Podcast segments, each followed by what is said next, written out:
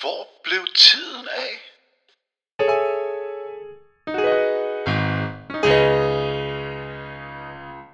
Velkommen til Hvor blev tiden af? En tech-podcast om at undgå elendige tidsestimater og helt generelt spild af tid.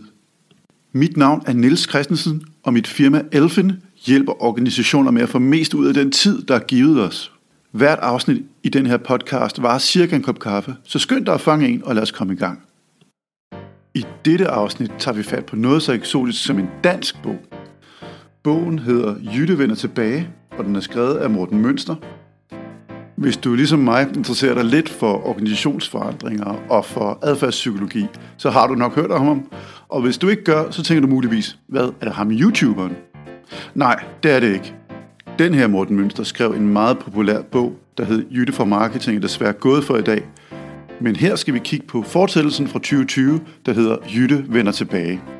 Helt præcis skal vi kigge på hans kapitel 2, der hedder Storhedsvandvid er godt til forfremmelser, men dårligt til at skabe forandringer. Morten Mønsters bog handler om organisationsforandringer, men det passer faktisk rigtig godt på mange tech-projekter. Du kan selv prøve at dømme, om du ikke mener, at det faktisk er relevant alligevel. Det er en fremragende bog, og jeg kan klart anbefale at købe den, hvis du kan lide noget af det, du hører her.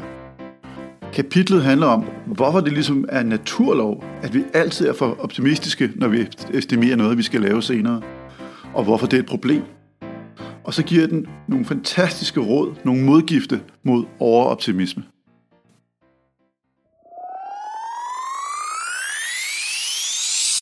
Hvorfor lærer vi aldrig noget af vores tidsplaner? De tager længere tid end forventet, og vi får os mindre ud af det, vi laver, end vi egentlig havde regnet med fra starten af. Ben Flyvbjerg, en professor fra Aalborg, han har formuleret det som The Iron Law. Den lyder sådan her. Over budget, over time, under benefit, over and over again. Ben Flyvbjerg er kendt for at studere megaprojekter, f.eks. i det offentlige. Altså for eksempel nogle af de kæmpe statslige IT-projekter, eller sådan noget som IC4-togene. Men man skal huske selv på, at det private sagtens kan være med. Jeg var engang til et foredrag med en meget erfaren IBM-chef, der sagde, at hvis nu man definerer et projekt til at være en katastrofe, hvis det enten går over dobbelt tid eller over dobbelt budget. Og så tilføjede han, så er 70% af alle IT-projekter katastrofer. Nu er katastrofe selvfølgelig et hårdt ord, men man skal huske på, at det er jo slet ikke sikkert, at vi ville have valgt at lave det projekt, hvis vi havde vidst, hvad det kostede, før vi gik i gang. Og hvad værre er, det kunne være, at vi kunne have brugt tiden og pengene på nogle lidt mindre sexede projekter, der rent faktisk havde givet det afkast, man planlagde. Som regel er historien om de her projekter, at virkeligheden ramte, at der skete nogle ting, man ikke havde forudset. Morten Mønster giver nogle ret gode eksempler på det her. Men når man træder et skridt tilbage, så kan man jo sige, ja, der er overraskelser, men det burde jo ikke være en overraskelse i sig selv, at de dukker op. Overoptimismen er fuldstændig systematisk. Vi løber sjældent ind i, at projektet løber under tid eller under budget på grund af virkelighedens overraskelser. Morten Mønster giver et glimrende billede af det. Han kommer tit ud og besøger virksomheder til deres strategiseminar. Og som han siger, i pauserne, der sidder folk og skriver hastemails og slukker 100 ildbrænde. Men når de i mødet snakker om, hvordan de skal gøre noget til januar, så regner med, at det ser helt anderledes ud. Der kommer tingene til at køre på skinner. Nu er det jo okay og dejligt med lidt optimisme sådan rent privat. Men man skal bare huske på, at på arbejde, så kan det koste på bundlinjen, og det kan koste på arbejdsmiljøet, når alle de her optimistiske mål skal løbes ind. Og overoptimistisk skaber også en interferens, fordi med optimisme, der starter alle for mange projekter, og de står i vejen for hinanden, så ingen har tid til at gøre nogen af dem færdige. Men du bliver jo ikke for fremmed af at give et realistisk estimat. Hvis nu for eksempel, at alle er enige om, at et nyt salgssystem kunne gøre alting meget bedre og mere profitabelt, så får man jo ikke noget ros for at sige, ja, men det kommer til at trække ud overvis, vi bliver aldrig færdige. Og når man forfremmer optimister, så får man jo den onde spiral, at cheferne selv er optimister og er kommet derhen ved at være det. Fænomenet kaldes victory disease.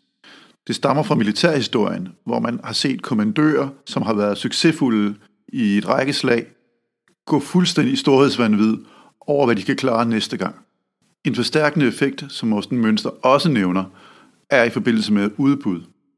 Når en er optimistisk, vil vedkommende byde under de andre, og så får man kun opgaven, hvis man selv er ekstra optimistisk. Og så understreger han, at alle de her aspirationer og optimisme, det stopper faktisk en masse gode ting. For når du skal nå lige lidt ekstra, fordi målet blev lige optimistisk nok, hvornår er du så, du lige har tid til at arbejde på tværs af siloerne i din virksomhed, og hvornår er det, du lige stopper op og lytter til dine kunder? Så overoptimisme er farligt. Men Morten Mønster giver heldigvis også nogle gode råd til, hvordan vi kommer ud over det. Morten Mønster giver i sin bog fem modgifte mod overoptimisme. Og lad mig lige starte med at sige, de skal læses i bogen, for der er rigtig mange gode detaljer på. Og desuden så giver jeg kun de fire af dem her, så du må selv købe bogen for at læse den femte. Men prøv lidt efter, for jeg tror, der er noget, du kan bruge. Den første modgift er at skabe modstand.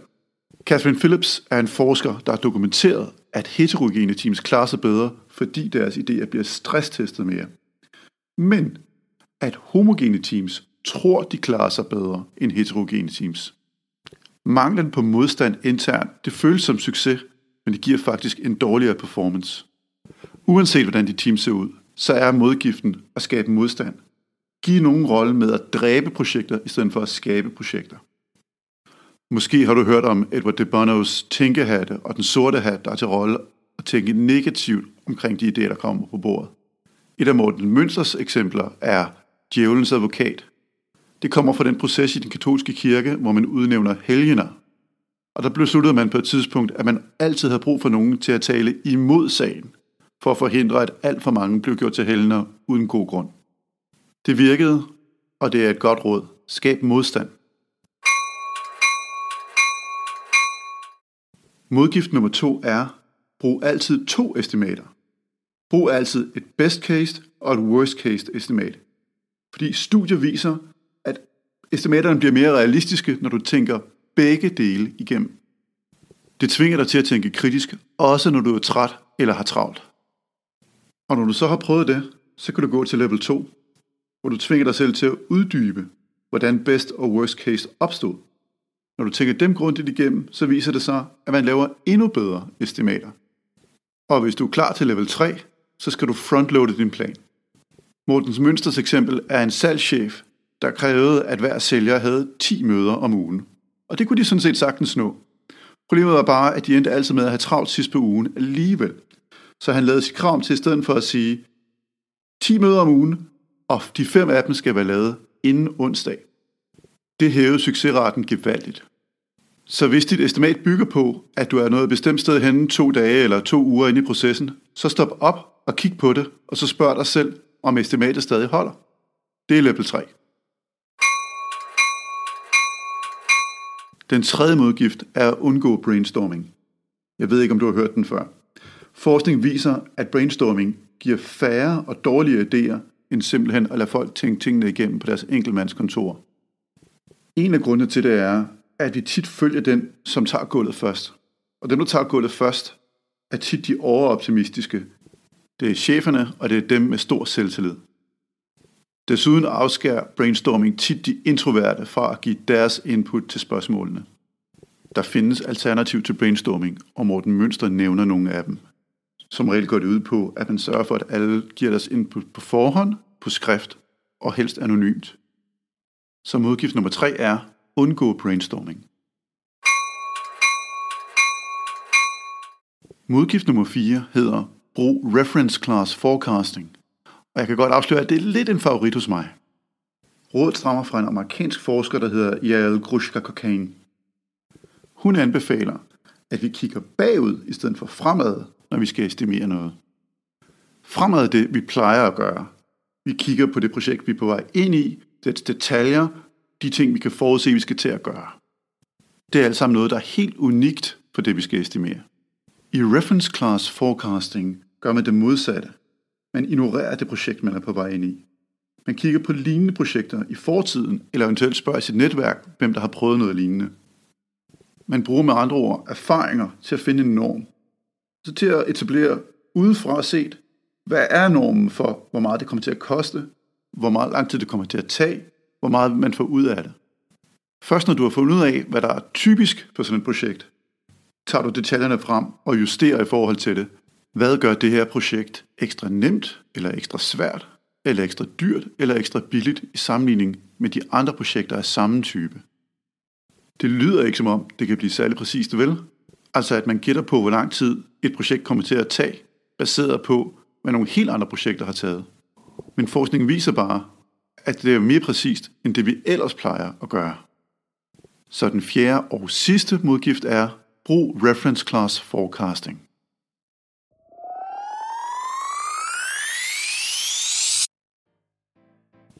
Det var vores ultrakorte kig på Morten Mønsters bog, Jytte vender tilbage.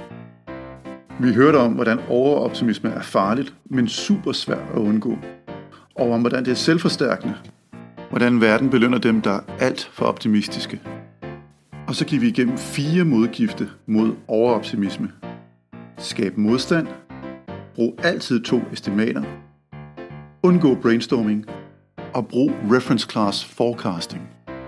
Hvis det her lille kig var interessant, så kan jeg varmt anbefale at købe bogen.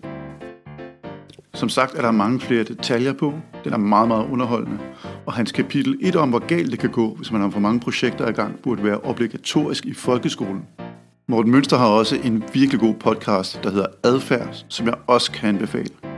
Det hele kan findes på hans hjemmeside, som er mortenmunster.com, m o r t e n m u n s t e r.com.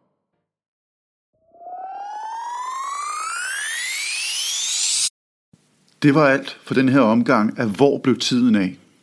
Hvis du kunne lide afsnittet, så gør du mig en personlig tjeneste ved at dele det med andre og ved at anmelde det. Hvis du har kommentarer, spørgsmål eller idéer, så er der tre måder at få fat i mig på. Hvis du går ind på elfin.dk, elfin.dk, så kan du simpelthen booke 60 gratis minutter med mig online. Du kan også skrive på Twitter, hvor navnet er elfin underscore dk, altså elfin understregning dk. Og hvis du er mere til e-mail, så skriv til mig på nils Tak for nu.